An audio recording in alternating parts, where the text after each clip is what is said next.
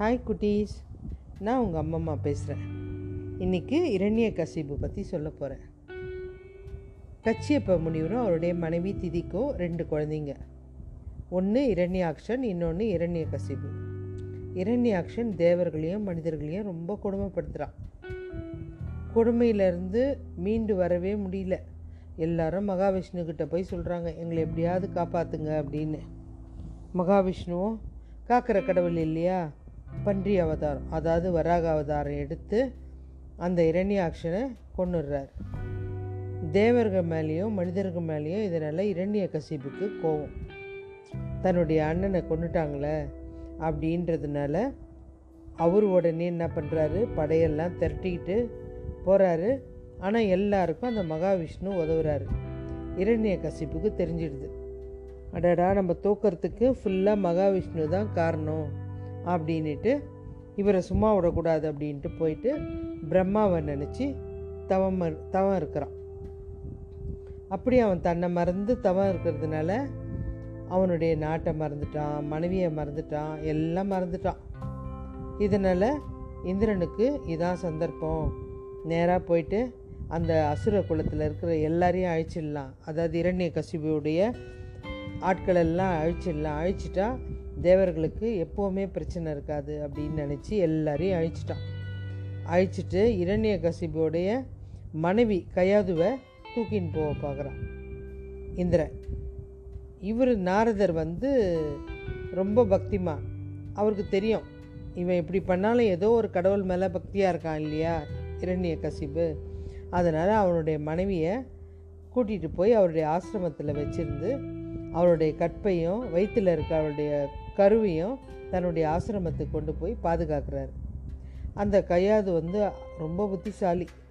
அதை பார்த்த உடனே நாரதர் வந்து இந்த அம்மாவுக்கு வந்து நல்ல அறிவு இருக்குதுன்ட்டு மகாவிஷ்ணுவை பற்றி கதைகளெல்லாம் சொல்கிறாரு அந்த அம்மாவும் கேட்டுக்கிறாங்க.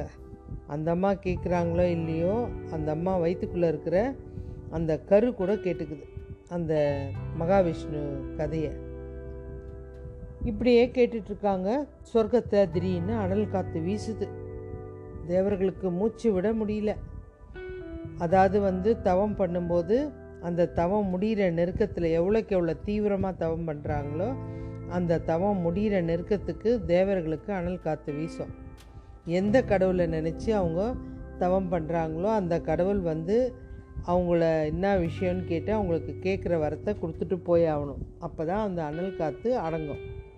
அந்த மாதிரி அந்த அனல் காற்று தேவலோகத்துக்கு வந்தவொடனே பிரம்மா கிட்ட சொல்கிறாங்க நீங்கள் உடனே போய் இரணிய கசிப்பு தான் தவம் பண்ணிகிட்ருக்கான் அவனுக்கு என்ன ஏதுன்னு கொஞ்சம் கேட்டு பண்ணிடுங்க.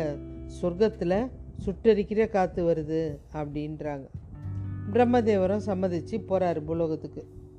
போயிட்டு போய் பார்க்குறாரு இரண்ய கசிப்போட தவத்தை பார்த்தவொடனே அதிர்ந்துட்டாரு. அவன் எவ்வளோ ஆழமாக தவம் பண்ணிகிட்டு இருந்தா அவன் மேலே கொடிகளும் செடிகளும் படர்ந்து வளர்ந்துருக்குது. இரண்டை கசிப்புடைய தவத்தை மெச்சிட்டு கேட்குறாரு தண்ணியெல்லாம் தெளிச்சிட்டு என்னப்பா வேணும் உனக்கு? அப்படின்னு கேட்குறாரு எனக்கு சாகாத வர வேணும் அப்படின்றான். இது என்னப்பா இது? அதிசயமாக இருக்குது இயற்கையோட தொடர்புடைய ஒரு வரத்தை நான் எப்படி கொடுக்க முடியும்? அதெல்லாம் குடிக்க முடியாது. வேற ஏதாவது கேளு அப்படின்னாரு அவன் அதிபுத்திசாலி அரக்கனாச்சே உடனே கேட்குறான் இறைவனே ஒரு மனிதன் அல்லது கடவுள் அல்லது ஒரு விலங்கு அல்லது உன்னால் படைக்கப்பட்ட எந்த ஒரு ஜீவனாலையும் எனக்கு அழிவு வரக்கூடாது. பகல் அல்லது இரவில் நான் கொல்லப்படக்கூடாது. சொர்க்கத்திலேயோ பூமியிலோ அழிவு நிகழவே கூடாது. சரி வீட்டு உள்ளவோ வீட்டுக்கு வெளியிலேயோ எந்த இடத்துலையும் நான் அழியக்கூடாது. எந்த ஒரு ஆயுதத்திலையும் நான் மரணிக்கக்கூடாது. இந்த வரம் எனக்கு வேணும் அப்படின்றான் இதில் பெரிய பிரச்சனையெல்லாம் ஒரு மெயின் யோசித்து தயங்கி நிற்கிறாரு ஆனால் இதை கொடுக்கலன்னா தேவலோகமே கருகிற அளவுக்கு அனல் காற்று வீசுது. வேறு வழி இல்லை. இந்த வரத்தை கொடுத்துடலாம். ஒரு நிமிஷம் கூட தாமதிக்காமல் சரி அப்படின்னு கொடுத்துட்டார். இவர் கொடுத்தது தான் தாமதம்.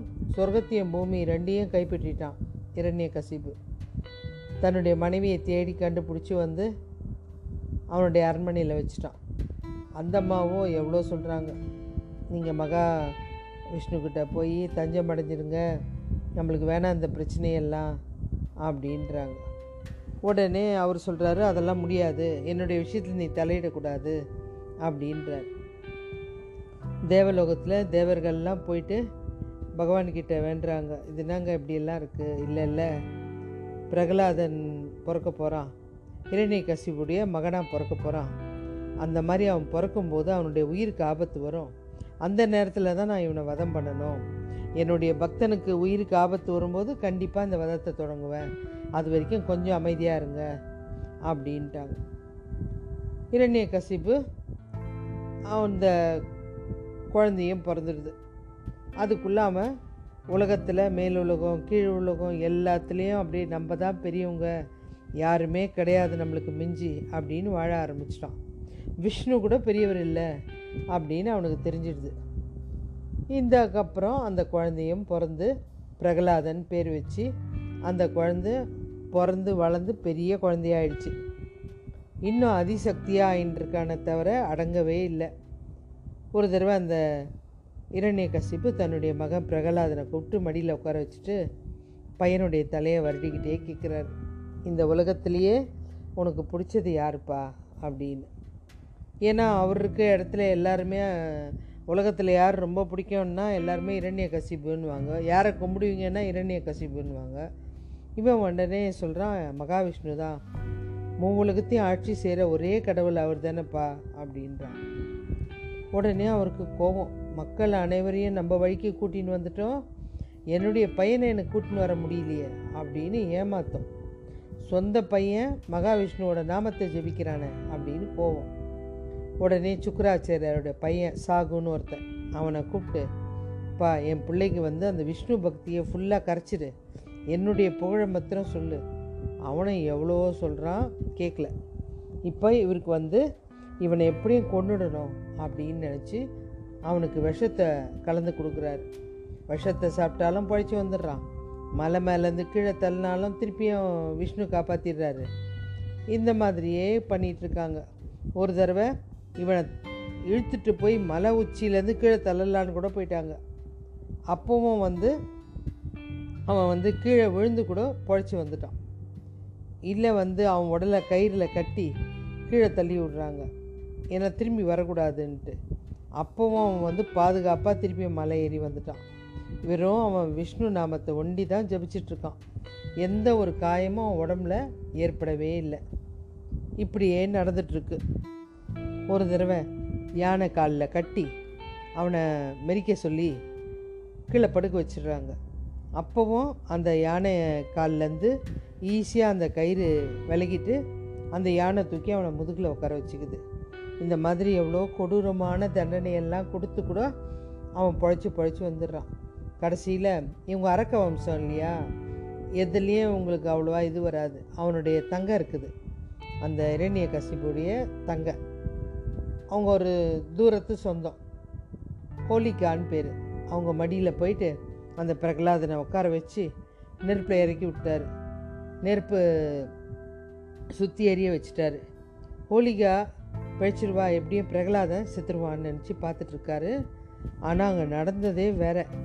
ஹோலிகா நெருப்பில் இறங்குனது உடனே எரிய தொடங்கிட்டா. சாம்பலாயிட்டா. ஆனால் இந்த குழந்த பிரகலாதன் ஒரே ஒரு முடி கூட கருகாமல் உட்காந்துருக்கான் ஹோலிகா அழிஞ்சிட்டா. எந்த தீங்கும் கிட்ட நெருங்காமல் தன்னுடைய தங்க உயிரை இழந்துட்டோமே அப்படின்னு இரண்ய கசிப்பு ஒரு ரொம்ப கோபம் வந்துருச்சு. ஒரு இரும்பு தூண். அதை நல்லா சூடாக்குறாரு. அவருடைய தவசக்தியால் சூடாக்கிட்டு பிரகலாதனை கூப்பிட்டு இந்த சூடாக இருக்கிற இரும்பு கம்பை அந்த இரும்பு தூண் இருக்கு இல்லையா? உன் கடவுள் இருக்கானான்னு போய் பாரு என்ன. ஆ இதுலேயும் இருக்காரு அப்படின்னு சொல்லி ஓடி போய் அந்த தூணை சேர்த்து பிடிச்சிக்கிறான். ரொம்ப வெப்பமான தூண். ஆனால் பிரகலாதம் எரியவே இல்லை. கோபம் உச்சிக்கு போயிடுச்சு அவனுக்கு. இந்த தூணில் இருக்கான் அவன் கடவுள் அப்படின்ட்டு தண்டாயத்தை எடுத்து அந்த தூண்டை ஓ- அந்த தூணை ஓங்கி ஓங்கி அடிக்கிறான். அடித்தா இடியோசையோட பிளக்குது. அதுலேருந்து விஷ்ணு பகவான் நரசிம்ம வடிவமாக வெளில வராரு. உடம்புல ஒரு பகுதி சிங்கமாக மறுபகுதி மனுஷனா? தலைமுடி நீட்டாக அப்படியே படர்ந்துருக்குது. முகத்தில் ஒரு பெரிய மீசை. பல்லு கோரமாக இருக்குது. கை விரல்லாம் கோரமாக இருக்குது அவ்வளோதான் இரணிய கசிப்புக்கு அவன் இறப்பு குறித்து கேட்ட வரலாம் நினைவுக்கு வருது. மனுஷனும் இல்லாமல் மிருகமும் இல்லாமன்னா அப்போ ரெண்டும் கலந்துருக்காரு. அந்தி சாயிற காலையும் இல்லாமல் மாலையும் இல்லாமன்னா காலையிலையும் இல்லை இரவும் இல்லைன்னு கேட்டிருக்கான் இல்லையா? அது சாயங்கால நேரம். ரெண்டாவது விருப்பமும் நடந்துச்சு. அப்புறம் அந்த இரணிய கசிப்பு அந்த தண்டாயத்தால் நரசிம்மரை தாக்குறாரு. ஆனால் நரசிம்மர் அதை வேகமாக தள்ளிட்டு இரண்ய கசுவை பிடிச்சி இழுத்துட்டு நேராக அப்படியே வாசப்படிக்கு போயிட்டார். அந்த வாசக்கா மேலே உட்காந்துட்டு தன்னுடைய மடியில் போட்டுக்கிறாரு. அவருடைய நகத்தில் அவனுடைய உடலை கிழித்து அவனுடைய குடலை எடுக்கிறாரு வெளியில். இவன் கேட்டது என்ன? வீட்டுக்கு உள்ளேயும் சாகக்கூடாது வீட்டுக்கு வெளியிலையும் சாகக்கூடாது. வாசப்படியில் அவனுடைய உயிரை எடுக்கிறாரு. எடுத்து அவன் இறந்துட்டான். கொன்ன அப்புறமும் நரசிம்மருக்கு வெறி அடங்கவே இல்லை. இதை பார்த்த கடவுள் எல்லாருமே சிவபெருமான்கிட்ட போய் சொல்லி அவர் வந்து காளி வீரபத்ரர் இவங்களெல்லாம் அனுப்பி நரசிம்மரை தடுத்து நிறுத்த சொல்கிறாங்க ஆனால் அவங்களாலேயும் அவரை சமாதானம் பண்ண முடியல. கடைசியில் ஒரு பெரிய ராட்சச பறவை சிவபெருமான் மாறிட்டார். ராட்சச பறவையாக மாறி ஆயிரம் கை இருக்கிற நரமாமிசம் முன்னும் ஷராபா வடிவத்தில் நரசிம்மர் முன்னாடி வந்து ஷராபா தனது ரெக்கையில் நரசிம்மரை கீறி அவரை நினைவிழக்க செஞ்சு அந்த இடத்துலேருந்து நீண்ட தூரம் தூக்கிட்டு போய் அவரை அவரே நரசிம்மரே அவருடைய கோவத்தை அப்படியே தணிகிறாரு அதுக்கப்புறம் அந்த நரசிம்மனுடைய கோபத்தை தணிஞ்சதுனால அவரை கழுத்தில் மாலையாக போட்டுக்கிறார் சிவபெருமான். இதான் நரசிம்ம அவதாரம். ஓகே குட்டீஸ் பாய்.